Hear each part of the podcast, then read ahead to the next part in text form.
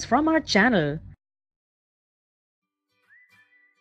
Hello students, now our next question is question number 22. While performing an experiment, a student observes that he heats some green crystals in a boiling tube.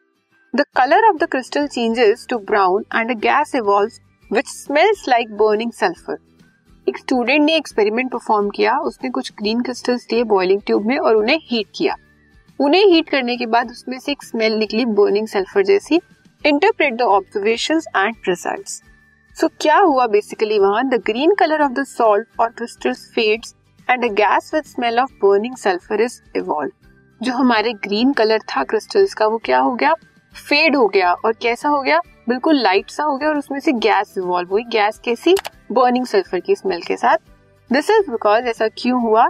Ferrous sulphate crystals contain water molecule that is FeSO4.7H2O जो हमारे ferrous sulphate के crystals हैं, उसके अंदर क्या होता है? कुछ वाटर मॉलिक्यूल्स होते हैं सेवन वाटर मॉलिक्यूल्स हैं।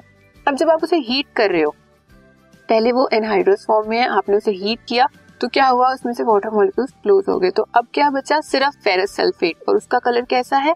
लाइट कलर है। जो कलर ग्रीन था, वो वाटर मॉलिक्यूल की वजह से था।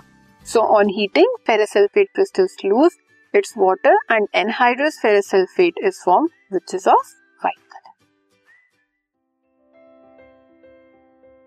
this podcast is brought you by Hubhopper Shiksha Abhiyan अगर आपको ये पॉडकास्ट पसंद आया तो प्लीज़ लाइक शेयर और सब्सक्राइब करें और वीडियो क्लासेस के लिए शिक्षा अभियान के यूट्यूब चैनल पर जाएँ।